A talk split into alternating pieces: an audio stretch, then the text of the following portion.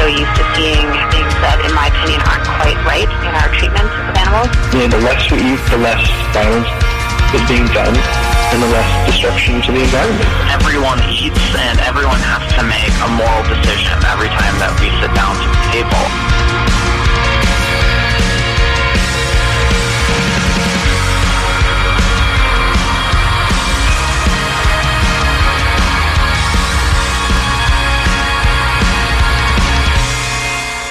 Welcome to the Animal Voices radio show, Canada's only radio program on animal advocacy and compassionate living. This is 100.5 FM Co-op Radio CFRO in Vancouver, British Columbia, Canada on unceded Coast Salish territories. Today is Friday, January the 10th. I am your host, Allison Cole, and I am joined here today by my guest co-host, Megan Beatty. Hello. And Leah Thompson. Hello. As well, I was going to say our control room operator, which is me today as well. Uh, welcome, everyone. I'm so excited to have you two here, but chat more after. Thank you. So, if you listened to our show last week, we briefly reported that a recently released audit by the wildlife protection organization ZooCheck, commissioned by the Vancouver Humane Society, has shown that the Greater Vancouver Zoo is failing its animals. Over 600 individuals and 140 different species. This is happening right here in the lower mainland of BC. And for our first interview today, we'll have Projects and Communications Director of the Vancouver Humane Society, Peter Fricker, on the show to discuss with us some of the details of the scathing report. And also, we at Animal Voices are co presenting the Vancouver premiere screening of the new documentary feature length film called The Animal People, directed by Denis Henry Hennelly and Casey Suchan, and executive produced by recent Golden Globe Award winner Joaquin Phoenix. The Vancouver debut will be on Thursday, January the 16th. That's next week. This film is a chilling portrait of what happens when activism rattles the institutions of power, and it follows the journey over 15 years of six young Americans who find themselves targeted as terrorists by the U.S. government for their involvement in a controversial animal exploitation protest campaign. We will have one of the key activists of the former Stop Huntingdon Animal Cruelty campaign, Jake Conroy, on the show to tell us more about his experience in the 1990s and 2000s that led him to serve prison time for four years under the charge of animal enterprise terrorism. That interview is coming up in about 30 minutes, so please do stay tuned. So, since last week, I can now say that I've seen the film. I watched it last weekend. Megan, I know you've seen the film a while ago. I've seen And- it twice. Oh, it's that good. it is. And Leah, you just watched the film last night, Yes. right? So we're going to chat. Let's spend some time to share our thoughts of our impressions about the film The Animal People, which, by the way, we will be giving away a pair of tickets for this film screening next week. Just stay tuned for that. And, you know, the title of this film, The Animal People, may lead you to think that this is a film for self identifying animal people like us here on the radio show, but it really is not. So I, I was stunned while watching the film and captivated to be taken on this journey of seeing the atrocities that happened during this case in the late 1990s and 2000s, which I do remember happening at the oh, time, as these young people involved were the same age as myself and someone else in Probably me. Yes, someone else, not the person who wasn't born yet. Uh-huh. but yeah, they were in their early 20s, as were we, while this was happening. And, you know, I over the years, when I've attended the National Animal Rights Conferences, I've seen uh, some of these members who were sentenced to prison. They've done speeches when they've gotten out or when they were awaiting trial. And I believe I even remember a Skype chat that we had in the room there. And for someone who was incarcerated. So let's talk about more about what was a shocking or critical part of the film for us. What about you, Megan? Well, basically, the fact that things haven't changed in 15, 20 years with regards mm. to how these companies and these industries totally lie in their promo material saying that we're ethical, like Huntingdon Life Sciences. Their promo video was just beyond right. ridiculous. And that, along with the fact that the judge would not take any footage from inside mm-hmm. the facilities to show yeah. their case, like it was very one sided. It was a farce. Was, yeah. Yeah. It was just like, really. And I think that this mm-hmm. is this just shows that it will connect to the news with us talking about Bill 156, that it's just, yeah, it, it, things are stacked against us in regards to helping animals. Yeah, and, and, it's happening as you're as you're alluding to. It's happening here in Canada. What about for you, Leah? You just saw it last mm-hmm. night. What stood out for you? It was very different than I had expected. It was right. going to be it made me really angry. I'm sure mm-hmm. a lot of mm-hmm. people felt that way. I was surprised too because it took place in the Huntingdon Labs is in New Jersey where I'm from. Right. And so I was kind of surprised. I'd never heard about it before. And you know, their trial happened in the Trenton court, which is near my home and so it's pretty wow. funny to like to see that. And the CEO lives in your town. Yeah, and the CEO lived in my town.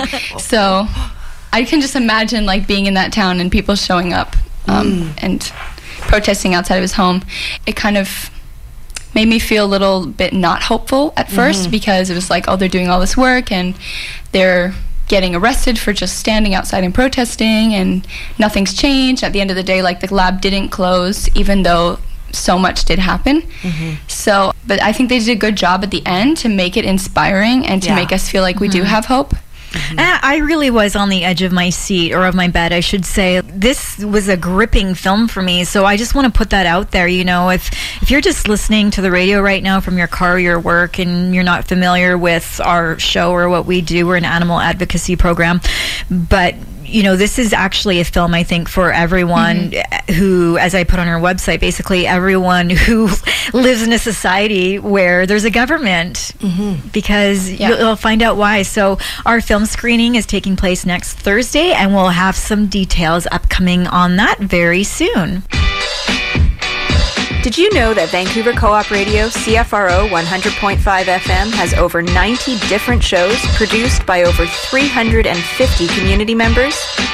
This wide range of programming produced by our diverse group of programmers ensures that we have a show you'll love. We have shows on feminism, spirituality, disability rights, politics, unions, and parenting. We play jazz, indie rock, reggae, blues, and folk. We broadcast in a dozen different languages and have more First Nations programs than any other radio station in Vancouver. Find your show on Vancouver Co-op Radio, CFRO 100.5 FM. All different, all the time.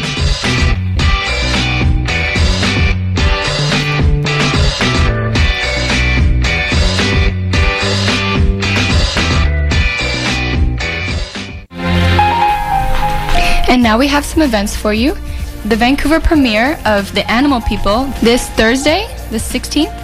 It's on Thursday, January the 16th. the film tells the story of an unprecedented journey inside a radical animal rights campaign known as Stop Huntingdon Animal Cruelty that shook multinational corporations to their core and led to the first ever indictment of six young American activists for terrorism. Presented by the Vancouver Vegan Resource Center, Vancouver Chicken Save, and us, Animal Voices Vancouver at Vancouver Co-op Radio. More than 10 years in the making, the feature documentary The Animal People from directors Cassandra Suchan and Denis Henry Hennelly follows the journey of six young activists who find themselves indicted as terrorists by the United States government. The reason for indictment is the activist leadership of a controversial open protest campaign aiming to close down the largest animal testing laboratory in the world, the Huntingdon Labs. This film features expansive interviews with the six activists spanning more than a decade and rare archival footage, including never before seen surveillance footage, wiretaps, and government documents. The Animal People is a chilling portrait of what happens when activists rattle the institutions of power. Proceeds from this screening will be directed to the legal team representing Amy Soranno and indirectly every activist who participated in Meet the Victims Canada. Amy Soranno organized the first Canadian edition of Meet the Victims of Mass Action, which exposed the horrors of humane local family farming at Excelsior Hog Farm in Abbotsford, BC. Alongside 49 other activists, Amy was arrested. As the organizer, she was singled out and is the only activist currently facing criminal charges. The court case will be a major opportunity to expose the realities of this facility and the industry as a whole. Amy set up a GoFundMe to aid in her lawyer and legal fees and continues to fight against Animal Ag in court. Due to a technical error with the fundraising platform, every dollar was refunded to the supporters. Together as activists, participants, and supporters in the Meet the Victims, we will work to get these funds back to Amy and continue to fight within the legal system. Tickets for the event are on sale at the animalpeopleyvr.brownpapertickets.com. No one will be turned away for lack of funds. We want you to see the film. Please promote it amongst your friends. While not everyone may identify with committing direct action for animals, I think this film serves to address people in other social justice issues where we are fighting for a cause in which justice has not been served and which others are being oppressed. And really that should involve everyone. Today, Friday, January 10th, Animal Rebellion Turtle Island is having a Q&A session at the McGill Public Library in Burnaby in the hopes of mobilizing activists in Vancouver to get involved with the local AR Vancouver chapter. This event will be from 7 to 9 p.m. This week, January 7th to 12th, the Wet'suwet'en Nation in so-called northern BC has issued an international call for a week of solidarity. Urban and indigenous and non-indigenous communities are linking arms in the streets tomorrow, Saturday, January 11th, starting at 800 Smithe Street and marching to Victory Square. This Sunday, January 12th, the Vancouver Feminist Book Club is having our first meeting at Spartacus Books from 5 to 7 p.m., where we will be discussing select chapters from Sunaura Taylor's Beasts of Burden. On Friday, January 17th, 6 to 9 p.m., there will be a Canada Goose mass protest organized by DxE at the Main Street Station, Science World Station. There will be signs and leaflets provided. They ask that you bring your compass cards so that you can ride the SkyTrain. If you have an animal friendly event that you would like to have announced on the show, please send it to us at info at animalvoices.org or you can send us a message on our Facebook page at Animal Voices Vancouver. Thank you for the events, Leah.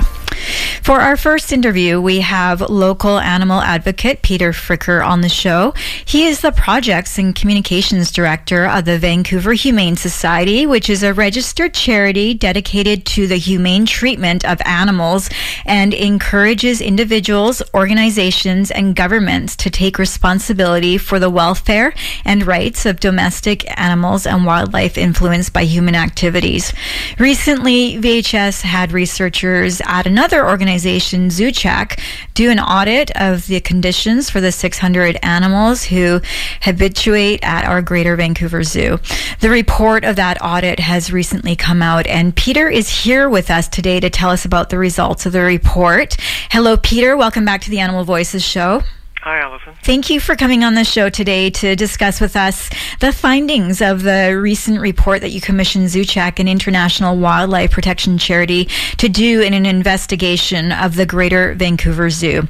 Now, I know the zoo has some history in being here in the Lower Mainland for many years. Can you tell us how long the zoo has been in establishment and the reputation of the way it has kept its animals in captivity over the years? Sure. Uh, the zoo has been around since the 1970s, probably in its uh, present form from about 1995. And it has a pretty uh, checkered history, of, a, a, fairly poor record, uh, mainly because of the number of animals uh, that have died prematurely at the zoo.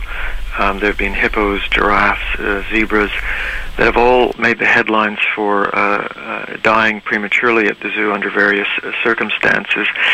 In addition to that, uh, we and other groups have monitored the, the, zoo for a number of years and have produced reports in the past that also identified problems with conditions for the animals. So in in general terms, it has a poor record, and uh, and also I think, as uh, many people who are concerned about captivity know, uh, that all zoos uh, really uh, cannot provide ideal conditions for animals. So there are uh, particular problems with this zoo, but also the inherent problem of captivity. Right. Our co-host Leah has a question for you, Peter. Sure. Moving forward to the recent ZooCheck report, can you speak to us on its most striking findings, in your opinion, and what kinds of animals of the 140 species are kept at the zoo? The zoo has a, a range of uh, species. Uh, some are uh, native to North America. There are uh, grizzly bears, um, caribou, that kind of thing, but also a number of uh, exotic species from uh, lions, Siberian tiger, cheetahs, and other, other animals from that are considered exotic or not native to, to North America. In terms of the report, um, probably the the major finding is uh, about a lack of enrichment at the zoo, and by that uh, I'm referring to uh, uh, um, measures that a number of zoos take to try and alleviate the uh, boredom and frustration that comes with captivity at, at zoos. Uh, it involves um, changing the animal's surroundings, providing uh, sort of novel features. It can include things like uh, making animals work for their food, so uh, hanging it from trees or burying it or burying uh, various scents in their enclosures. And it does something to provide a little bit of stimulation similar to uh, what they might experience uh, in the wild. Oh, having said that, um, it's very clear that it is impossible to create the complexity and uh, space that the natural habitats of these animals would uh, would provide, uh, but it does go some way to alleviating that frustration and boredom. And what the report found is that the zoo is just not doing enough of that enrichment, uh, and as a result, if you visit the zoo, you will see signs of that uh, frustration uh, exhibited by the animals, and uh, specifically, you'll see what is uh, termed uh, stereotypic behavior, and what that means is that the animals are showing uh, repetitive behaviors. So you'll see uh, this, for example, the Siberian tiger uh, pacing back and, forth along its uh, fence line, basically.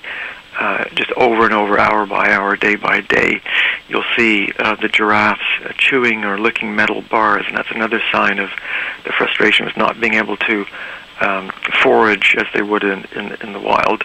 Uh, you can see if you go in the reptile house, um, uh, uh, lizards and other reptiles will be constantly uh, pressing themselves against the glass, trying to get out, uh, frustrated with the fact that they they can't roam as they would in the wild, and they're just constantly trying to deal with this uh, this glass blocking them, and just repeating the same thing over and over.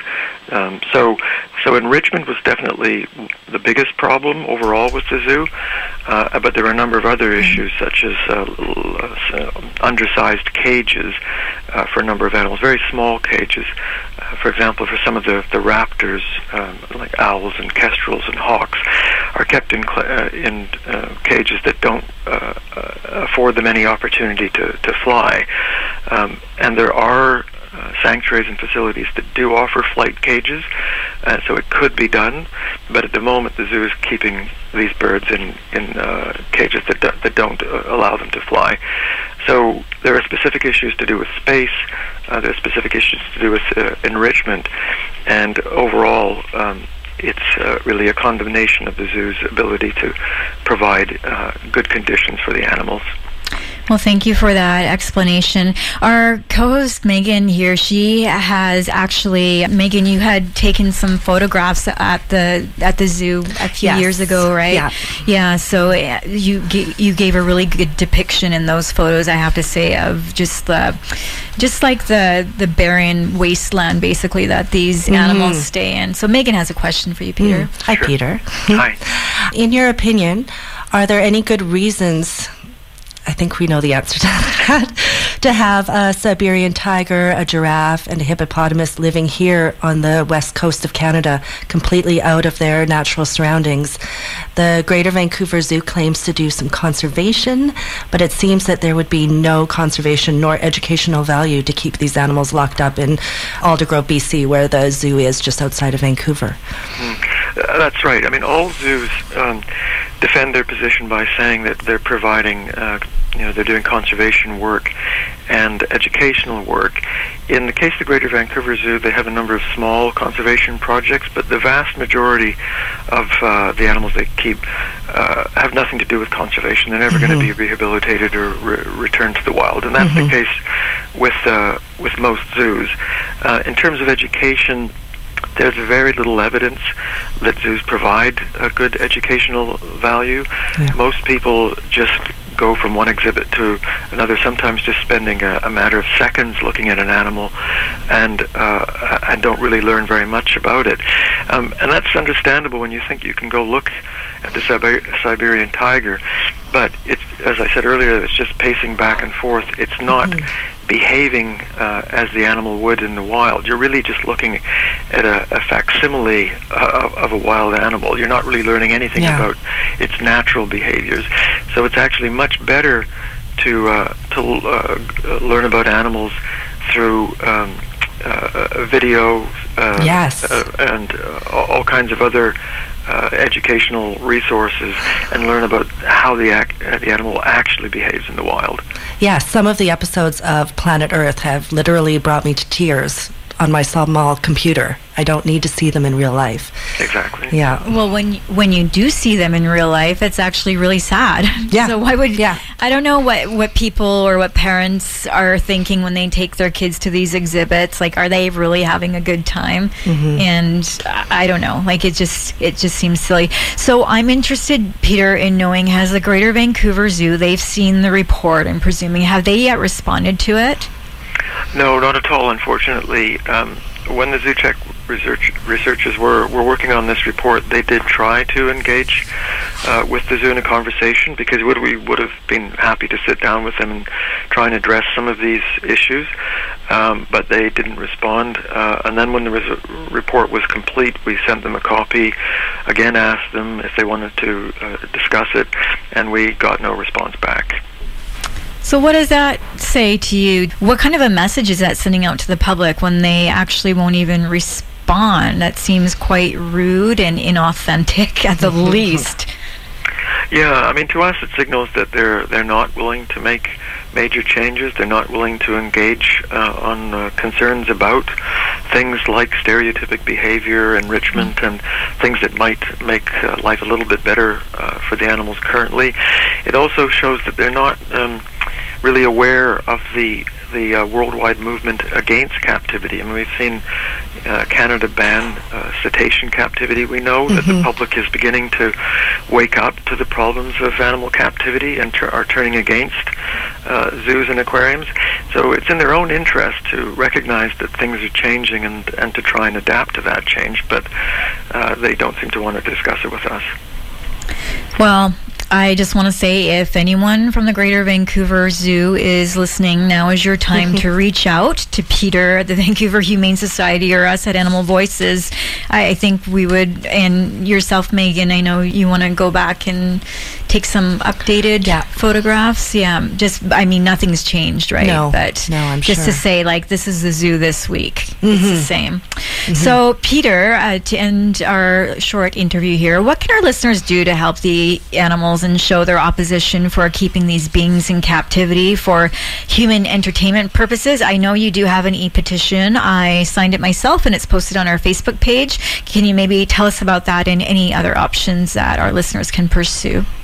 Sure. I mean, the number one thing is that people should avoid going to the zoo uh, and not supporting what, what, they're doing, and also to, to contact the zoo. And as, as you say, we can facilitate that through our, our website. Uh, if you go to our website at vancouverhumanesociety.bc.ca, uh, you'll see the petition there. And already, I think about 700 people have uh, signed on, and that uh, sends uh, a message automatically to the zoo uh, and I think that that is one thing that might help pressure them to take this more seriously uh, when they see, no, uh, you know, members of the public contacting them and expressing those concerns. At least they're going to hear what the public thinks. So we would definitely uh, advise people to take part in. Well, thank you, Peter. You know, zoos and animals in captivity, I think they, they have to be on their way out because we're seeing, we're seeing, as you mentioned, no more cetaceans in captivity allowed in, in Canada and SeaWorlds are shutting down you know, little by little. I think SeaWorld just announced that they're no longer doing, is it orca shows, I believe. So, so, you know, there's progress happening and the zoo needs to keep up. So thank you, Peter Fricker, for speaking with us today about the findings of a recent report commissioned on the welfare of the animals at the Greater Vancouver Zoo. To find VHS's e-petition and to find out more about this campaign that they have and other work for the animals they do, please visit Vancouver Humane Society bc.ca. Thank you for the work you're doing, Peter. Have a good day. Thank you, Allison. Thanks very much. And now we have some news. Megan. Hi, yes, I um, wanted to focus on Bill 156 because holy moly. Uh, just to give a little um, background on actually what it is from the National Post. Um, Bill 156 is new legislation, legislation pardon me, um, that was introduced on December 2nd in Ontario, and it would create a so-called animal protection zones. Um, with increased fines for trespassing, a move applauded by farmers but roundly criticized by the animal rights activists who say it targets them, of course.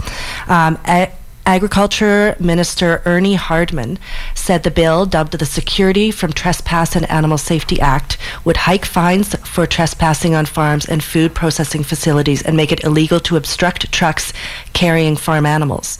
The legislation comes after livestock producers pressed the government to act to take action to prosecute those who trespass on their properties and demonstrate at processing plants.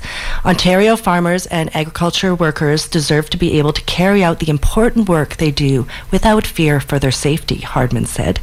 These are the people who produce the food we eat every day, and I've reflected on their experiences and concerns with dra- when drafting this proposed bill.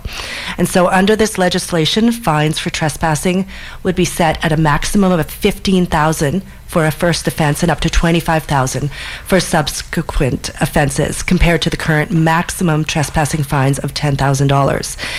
And so this is pretty gigantic because this is not only about um, uh, pro- undercover investigations like meet mm-hmm. the victims and that kind of thing this is like the save movement like when we stop trucks like this would affect that as well and so in toronto um, on um, January 1st, there was a protest outside of, like a peaceful protest right. outside of um, Premier Doug Ford's home. And um, basically, Ford, the Ford government says the legislation was de- developed to protect biosecurity of the provincial food supply. The bill also claims to protect animals from distress and contamination. But animal rights activists call the proposal an ag gag law. The legislation will punish whistleblowers for going undercover to film animal abuse on factory farms, set up animal protection zones, as I said before, um, to keep pr- protesters from blocking trucks when animals are being transported to slaughter. And so this is kind of the the um, soundbite that these industries kind of hide behind because mm-hmm. that is the same thing that um, the Hallmark Slaughterhouse um, said about when they put up the gates so that we couldn't, as Vancouver Chicken Save, right. go into the alleyway to bear witness. Their ex- their explanation for that was to protect their workers because their workers don't feel safe. And so, exactly with this biosecurity, with this protecting the distressed animals, that will pull at the heartstrings of all meat eaters, and it's just it's beyond ridiculous. This is just the beginning. Let's yeah. let's discuss this more on a future mm-hmm. show because I know you have a lot of involvement in what yeah. this would mean, yeah. Megan, and I'd like to hear more from you. Just more on that. There's a social media campaign for Bill 156. Mm-hmm. So everyone, people are holding up pieces of paper saying I oppose Bill 156 because X Y Z reason, and then doing hashtag no bill 156 stop bill 156 yes. etc something that i'm going to mention just really quickly was um, the bushfires in australia right. i'm sure everybody knows this is going on so um, over an estimated over a billion um, non-human animals have died already. So somewhere that I recommend you donate if you do have funds you can spare is to Wires, which is an organization in New South Wales who is um, on the front lines of helping um, animals in distress with food and healthcare. Awesome. And I think next week we'll have more of a dedicated show towards these disasters yes. that bushfires that have been yes. happening in Australia. Thank you for the news. Mm-hmm. You are listening to Animal Voices on Vancouver's Co op Radio 100.5 FM CFRO. 100% listener sponsored radio broadcasting live from the east side on unceded Coast Salish territories.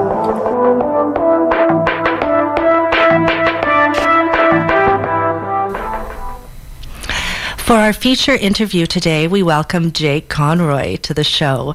Jake is a longtime activist, designer, and writer based in Seattle, Washington. He has been involved in a wide range of activism since 1995, including various acts of civil disobedience, hundreds of protests, and countless educational outreach events. Jake helped build the foundation of Stop Huntingdon Animal Cruelty US, USA in 2001, considered one of the most successful grassroots animal rights campaigns in history. He and his co-organizers were subsequently arrested by the US government for ro- their roles and dubbed the SHAC Seven. Jake and his co defendants were found guilty after a lengthy trial, and he was sentenced to four years in federal prison. Currently, Jake can be found pontificating on YouTube as the cranky vegan. Whoop whoop. Where we where he irritates everyone with his thoughts on the tactics, strategies, and optics of the grassroots animal rights movement. He can also be seen in the recently released documentary film The Animal People, executive produced by Joaquin Phoenix. It tells the story of SHAC USA and the SHAC 7. And in this interview today, he will speak to us more about the content of the film, which we, Animal Voices, are co presenting the Vancouver debut screening of on January 16th. Welcome, Jake, to Animal Voices. Thank you so much for taking time out of your very busy, busy schedule to talk with us. No worries. Thanks so much for having me. Always, always. So, my first question I want to ask you is because I don't know this either, and I'm sure everyone wants to know how did you get into animal activism? Like, what got you into animal rights advocacy and all of that stuff when you were a young buck? It's kind of a boring story. I don't really have an exciting, like, aha moment like some people have. Um, but um, I, I got involved and interested in politics through music. So when I was in like elementary school, I was into like hip hop. And since I'm old, I, this was like in the you know early '80s. So you know, listening to things like Grandmaster Flash and the Furious Five, Melle Mel, Run DMC, NWA, things like that. It started getting me interested. Public Enemy um, really got me interested in the idea of politics, particularly radical politics. Um, and then as I got older, you know, I, in high school, I got more interested in punk rock and hardcore. And in the mid '90s, the early '90s, that was there's a there's a good like animal rights kind of scene building within that music community. Um, so I, I read a lot and I learned a lot. And then I eventually moved across. I, I grew up in New England in the United States, um, moved across the country to Seattle, Washington. And really, it was just me walking to school one day. I decided I was going to be vegan. I went into a Burger King. I had a double bacon cheeseburger, milkshake, and fries. And I said, This is my last, you know, quote unquote, my last meal. I ate it. And I said, When I wake up in the morning, I'm vegan. And that's what I did. But I knew veganism wasn't going to be enough. I knew I wanted to be an activist. And, you know, a few months later, I was walking to school in Seattle and I passed these people with protest signs and I passed by them and I told myself, what are you doing? Like, that's what you want to be doing. Turn around and go talk to them. So I did. I turned around and I walked up to this guy and I was like, what are you doing? He's like, oh, we're protesting the circus. I said, how do I get involved? And he's like, we're in the yellow pages. and I thought that's weird. I don't think people people any younger than, than than I am probably like, what are the yellow pages? No, but yeah, I went we're home. the same age. We're all the same age here. so I went home after school. I looked up in the yellow pages, and sure enough, under animal rights organizations was one organization, Northwest Animal Rights Network. I called the 800 number and uh, showed up the next weekend for the circus protest, and that's how it started for me. Whoa, that's rad. That's very aha. Uh-huh, that's exciting. I mean, growing from the early 80s into the mid 90s. Not too much of an aha. Yeah. Cool. Yeah. I like that. So, we are talking to you, Jake, because the Animal People documentary has just come out, and um, it's all very, very exciting to have this out in the open for people to see. And wondering if you can tell us a little bit from your perspective and your experience being right in the middle of it, what it was all about and what it was like for you. It was boring. Oh. No, I'm just kidding. no, it was amazing. It was like a. It was a, the Stop Huntingdon Animal Cruelty campaign, to be precise. Yes. Right. So we did the the U.S. chapter of SHAC for about five and a half years.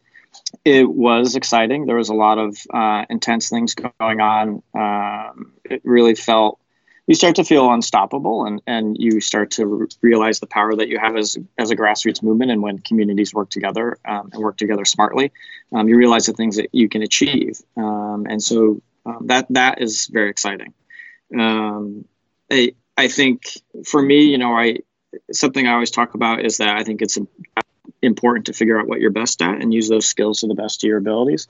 And for me, like I do, I, I was decent at design and figuring out you know web pages and things like that. So that was kind of where i spent a lot of my time was doing the design work um, which meant sitting at my computer 15 to 18 hours a day seven days a week for five and a half years which is kind of boring. So i say like it was boring you know I, partly joking but partly true you know when everyone else is off having the fun protests you know i got to do some of that stuff but a lot of my time was spent behind a computer.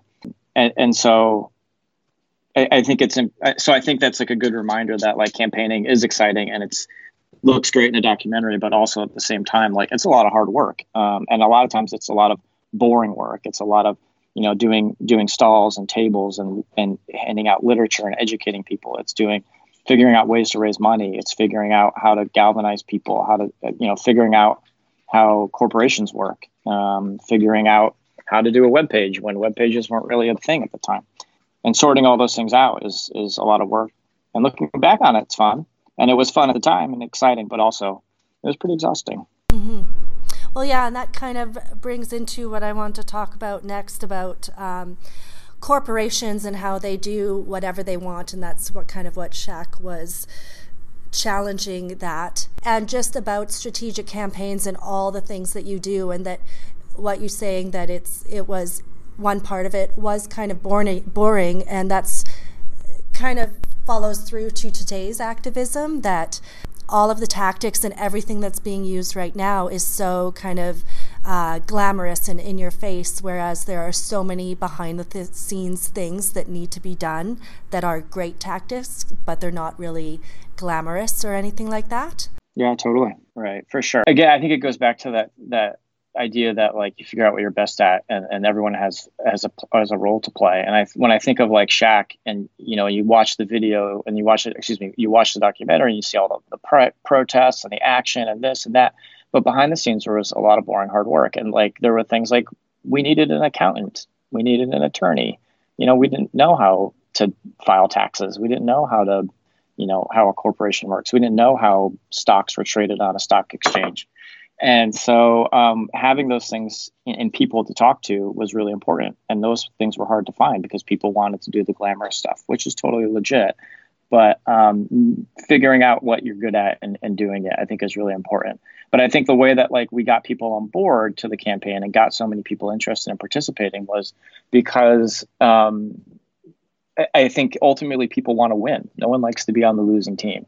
And so um, I, I, think when you start running a, a, campaign, a pressure campaign, you start showing that all the work we're doing together as a community, we don't need politicians, we don't need large groups, we don't even need lots and lots of money. We can achieve really big things by just working hard together um, and being creative and being strategic. And when people see that and it combined with wins, and getting corporations to do the things we want them to do, then people want to jump on board with that and they want they want to be part of that winning team. And so I think that's how the SHAC campaign really built steam.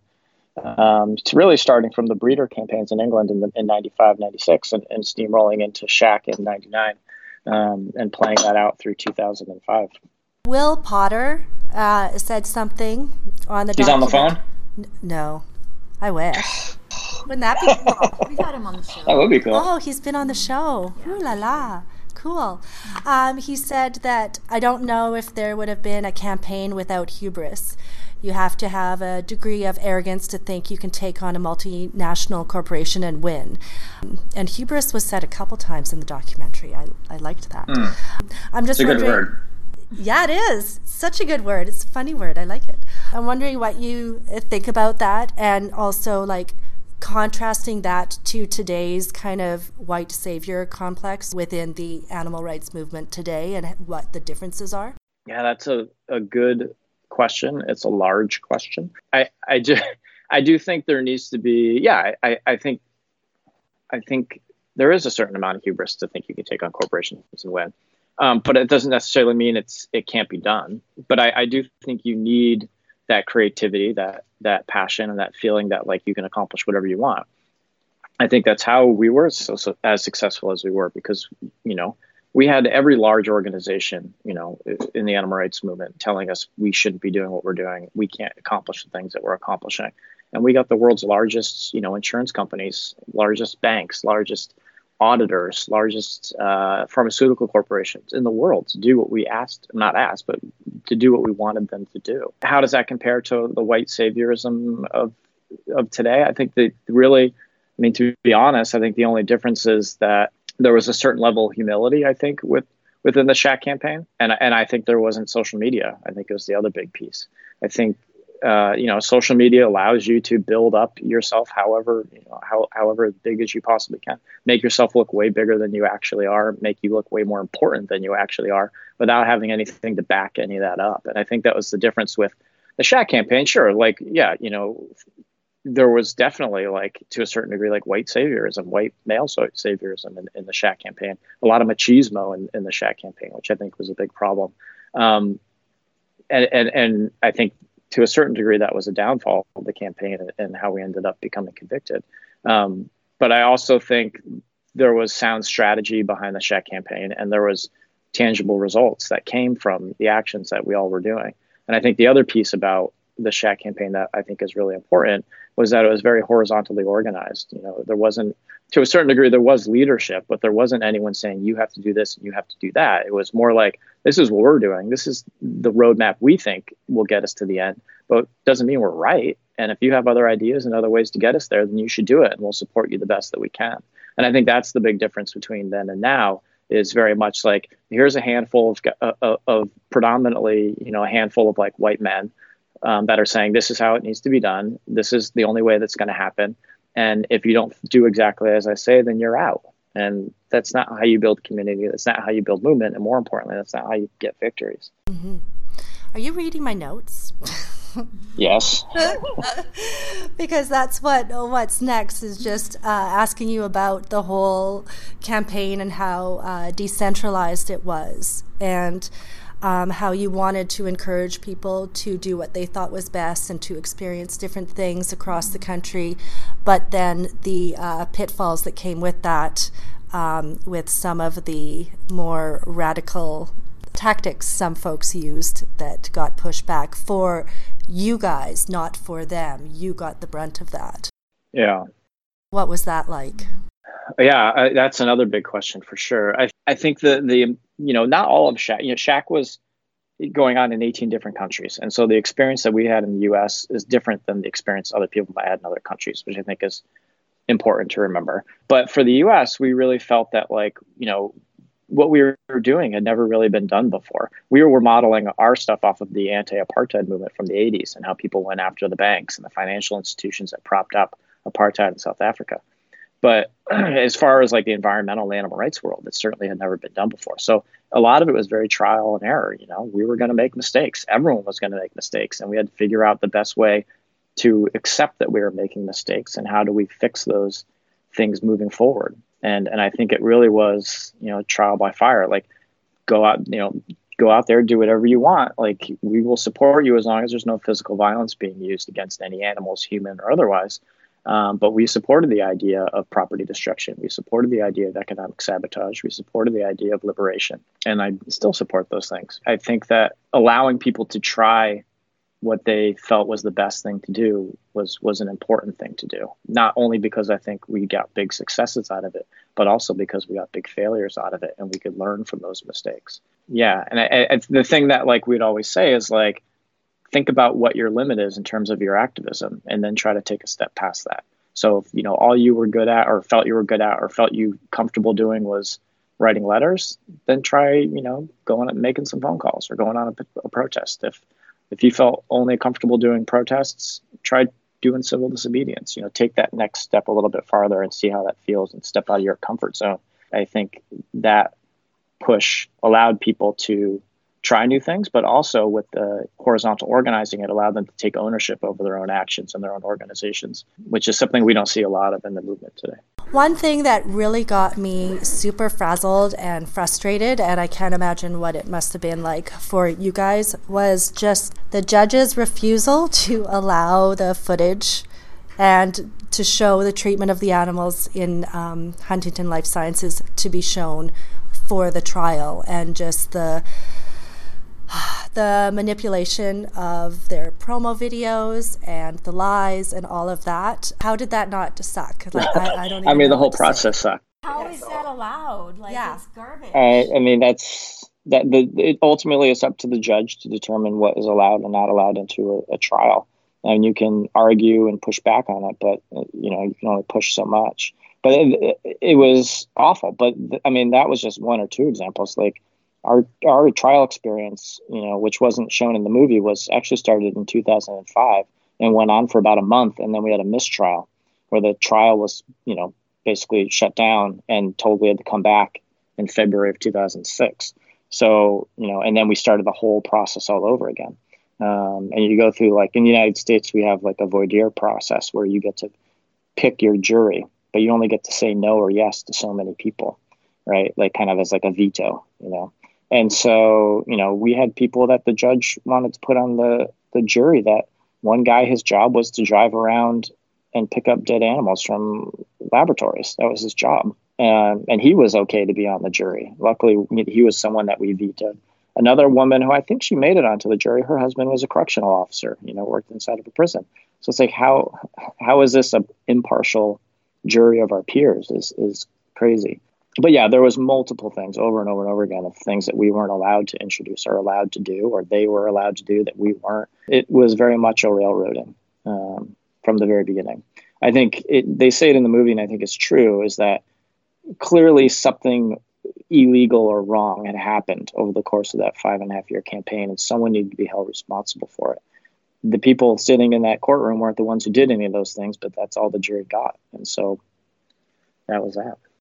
So I'm curious about, and I know you've shared about this in one of your uh, recent question and answer videos, but um, just because right now getting arrested seems to be this new, really popular tactic, and it's being glamorized as well. And I don't see very much uh, like talk or explanation of what it's really like or what it will really do to your life going forward. And so I'm just wondering if you could speak to, you know, whatever you're comfortable with sharing, whether inside or after you got out of prison, like how that affected um, your life and how it's not like in the movies. yeah, well, first I think there's there's a little bit difference between you know what happened to us and then what people are being arrested for, right? So like we were we were arrested and charged with some like pretty heavy felonies. Um, I think what's going on, what people are really into, is the idea of civil disobedience, more or less, which I think is a different discussion. You know, for me, I the first time I engaged in civil disobedience was like 1996, and I got arrested. The first time I'd ever been arrested, and I got put in jail in Seattle. And I stayed there for three days. And when I got out, I was like, God, why, why did I do that? That's that was awful. Like, why did I turn myself over to the police willingly? It didn't make any sense to me. But I, I, I do feel that like there is a place for civil disobedience, and that's what some people are good at, and they can do it. And and the organization that I work for now, like we do a lot of civil disobedience. But for me personally, like it made me rethink like how like it, how important it is to be as strategic as possible you only get to get arrested so many times really you know what i mean there are people that get arrested 20 30 40 times and good for them but eh, for me you know every time you get arrested, at least in the United States, when you get arrested and charged again, the punishment gets worse and worse. And I think you know the the more you get arrested, and particularly as the movement gets more uses that tactic as well as a tactic as part of their a broader strategy. You see how the government and the corporations respond, right? So you know you can see it with the open rescues that people are doing have been doing for a few years throughout the United States. You know, starting out with slaps on the wrist or the charges dropped, and as you know people get more and more brazen you start getting felony charges. I'm not sure what the current status is, but last time I checked, there are several people who are facing felony charges for taking a handful of animals. And so is it worth it? I'm sure it's worth it to the lives of those animals for sure. But as like a strategy or as an activist, you only get so many of those, and so you got to make them work or make the best of them. Yeah, I, I, I'm not opposed to people getting arrested or using their bodies and putting themselves on the line, but I think it needs to be smart and strategic. And for me, you know, now that I'm out of prison and I have, you know, I have six felonies on my record. If I were to get arrested again for something like, I'm going to face some serious time. And that's not something I'm interested in doing. I think when you're younger, it's easy to be like, oh, I'm 19, I'm 20. Like, what's a misdemeanor on my record? And I agree. You know, I've several misdemeanors on my record as well, but you only get so many. So make sure that they're worth it. Yes, I agree. well, Yeah. I've been arrested two times now, so I'm very. Woo!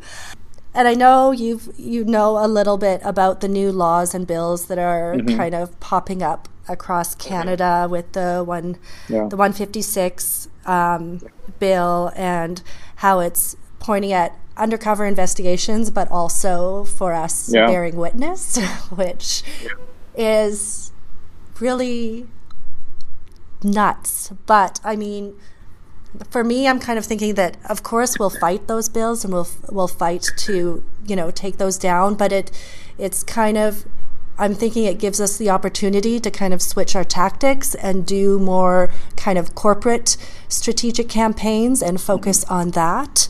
Like with doing those kind of campaigns, I feel like it will centralize collective mm-hmm. liberation, like you like to say, and the animals themselves without tokenizing them and traumatizing all of us with all of this Yeah. footage and everything because there's so there's just so much. I'm curious about what you've talked about collective liberation and what does that mean to you? Yeah, collective liberation to me is the idea that like earth liberation, human liberation, animal liberation all intertwined, that they all have the same intrinsic value as, as the other. The movements are just as important, um, and the, the people involved in them are just as important as any other movement. And I think that uh, since they're all intertwined, working for one is working for all. And so, you know, if you are an environmentalist or you're a human rights activist, you know, you are also working towards that end goal of collective liberation. And so, um, it, it, I think it's easy and often done that we dismiss people that aren't in the animal rights movement as terrible people. You know, you can't love animals and eat them too. You can't be a meat eating environmentalist, but you actually can. It might feel weird to us as animal rights activists, and I totally understand that. But at the end of the day, like we need everyone fighting against systems of oppression in order to to reach that end goal. You know, we can create a world where we have animal liberation, and that's great, but doesn't mean we're all free. Doesn't mean that animals are going to be free. The same thing with you know human liberation and, and liberation of the environment. Like we can solve a lot of these big problems, but at the end of the day, if we're all not free, then none of us are. Um, and I think I think that's important to remember. And I think people that push back against that idea are people that often say, "Well, you know, I don't want to go to human rights. I don't want to go to environmental issues," which is fine. I get that. Um, but I think it's I think when you incorporate that idea of collective liberation into how you're organizing for whatever movement it is, in this case, animals, um, just keeping it in the back of your mind that like you're not the only movement that matters. You're not the only movement that's doing things. Um, then I think that like it broadens your scope as an organization and as a movement, and it broadens your abilities to build bridges with with other folks and other communities and work together in really big and important ways. And and that's happened before. It's happened, you know, in really, like I said, in important ways. And um, and and nowadays it seems like that's very overlooked. Mhm, Yes, thank you. So overlooked. Yeah. Yay. Okay, one other question just to quickly for you to answer, please, is who do you think the Animal People documentary is for? I think it's for anyone that I don't know. I, I think it, I think it could speak to a wide range of people. I think obviously like animal rights activists and activists at large. I think it's an important movie for folks to see because I think it shows what happens. Like I said earlier, when small communities of people who want to change the world get together and do things in smart, creative, strategic ways, um, that we can win. We can we can change the world. But I think there's also a lesson that shows like when you are when you are being creative and smart and you're winning, the people you're fighting against are not going to sit back and take it. Like they are going to fight back and they have way more resources than we do. And we should be aware of like what they can bring to take us down and how far they'll go to take us down. And, and, you know, you look in other movements and other places, like people are being murdered, you know, um, like that is not above them. and so I think it's an important lesson to be learned. I think from like people that might not be involved in activism, I think it's important for folks to watch it that um, are just interested maybe in the ideas of social change, but also just the ideas of like what are our tax dollars being used for? You know, what are you know tax dollars being put towards animal experimentation, but also tax dollars being used to prop up and support private corporations. Um, tax dollars being used to insure uh, private corporations to give them banking facilities and and to run some of the world's large or some of the largest uh, investigations against nonviolent protesters simply because they're affecting the bottom line. Um, I think it's shocking to a lot of people, and so I think it's important for for everyone mm, to hmm, see that. Yeah, and also showing the history because you've talked about that a lot too. Is you know all the animal rights stuff that's happening now? Like it's not all of these tactics are not new. No, they're not but it's important to, to, to be reminded that they exist out there and they can still be utilized in smart ways. Cool. Do you have anything else you'd like to say or share? I feel like I've said so much already. I tend to ramble, but if anyone wants to listen to more rambling, they can follow my ramblings on my YouTube channel, The Cranky. I highly recommend it. Very Thanks. highly. Highly recommended. Yay! Thank you, Jake, for coming on the show. Thanks for having me go see the movie on the 16th. Yes, do go see the movie. it's happening Thursday, January the 16th. We are presenting that movie along with Vancouver Chicken Save and the Vancouver Vegan Resource Center. So, just uh, once again, we have a pair of tickets to give away. Also, you can follow Jake online at The Cranky Vegan. That is his persona on Facebook, Instagram, and YouTube. Uh, Megan, what are his three minute Thursday YouTube videos about? I haven't watched one yet, even though it's only supposedly three minutes. yeah, it's uh, they're not always three minutes. okay, good morning. But uh, but he just with the three minute Thursdays, he just talks about um, news items and his kind of perspective and like he said in the interview being strategic and also kind of critically thinking about wins and perhaps things that aren't really as effective as they can be within the um, vegan animal rights movement.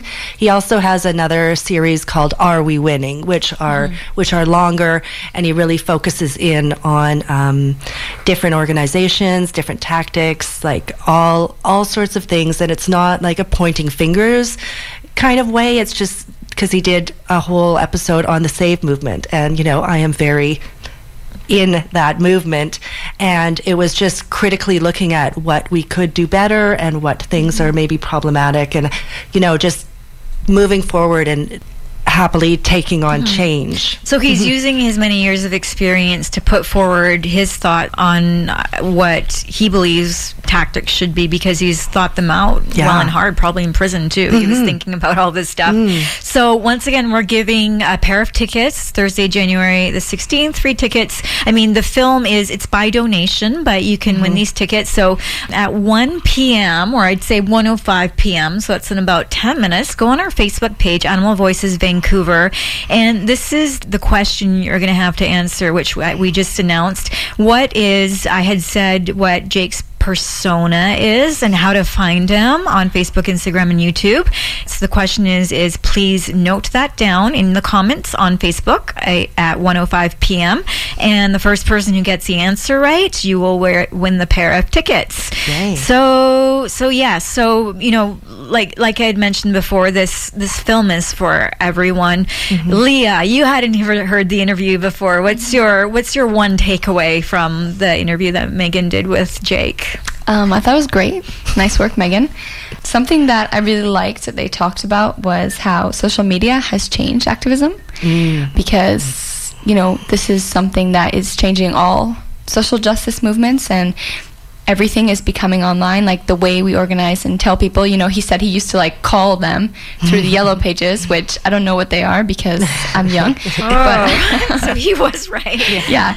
Um, but yeah you know um, and also something that he talked about was horizontal organizing and that's something in the film that like there really isn't anyone they didn't know the police didn't know what to do because mm-hmm. they weren't really leaders of the movement you know this is mm-hmm. a decentralized movement where everybody is doing what they want to do i think that's something that we should definitely encourage in our movement and here i'd like mm-hmm. to see more of that like less this is this organization this is this organization and just mm-hmm. we're all doing this and we're doing what we can do and doing it together final thoughts megan just that everyone I think that animal rights activists that come to this movie look at the history mm-hmm.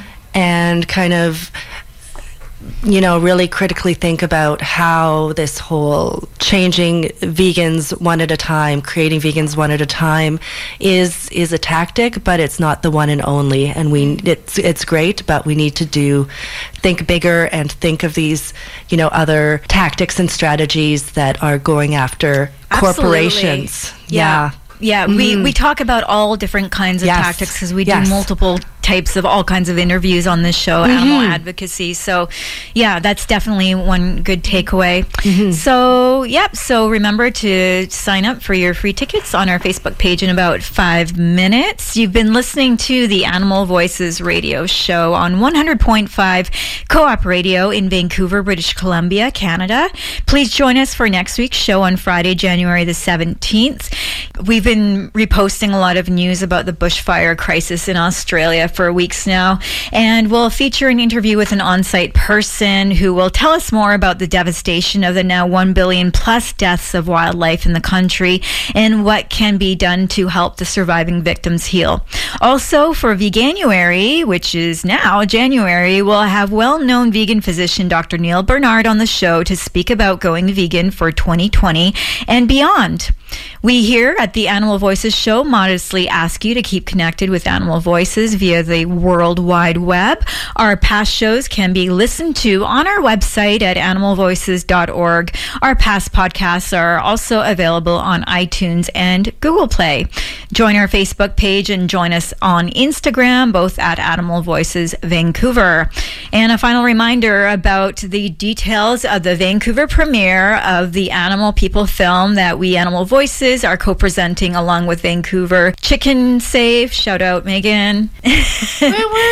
and uh, and also the Van- Vancouver Vegan Resource Center next Thursday, January the 16th at the C300 Theater at UBC Robson Square. Entry is by donation and no one will be turned away for lack of funds. All donations will go towards BC animal activist Amy Soranno's legal funds as she prepares for trial in being charged for break and enter and trespass at last year's Meet the Victims Canada action at a pig factory farm in Abbotsford. To close the show, we are playing a special edit of the outro credit soundtrack to The Animal People. And you'll hear some closing words by Jake Conroy, our feature guest today, as he says them in the film The Animal People. Stay tuned now for Radio Ecoshock with Alex Smith. Thank you so much for listening to Animal Voices today. And remember to be kind to the animals.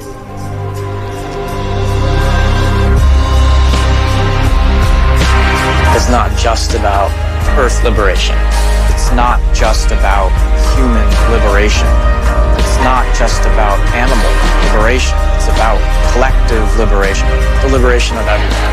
Because at the end of the day, like we all want to be free. And if we start picking and choosing who gets to be free, we're never going to get anything.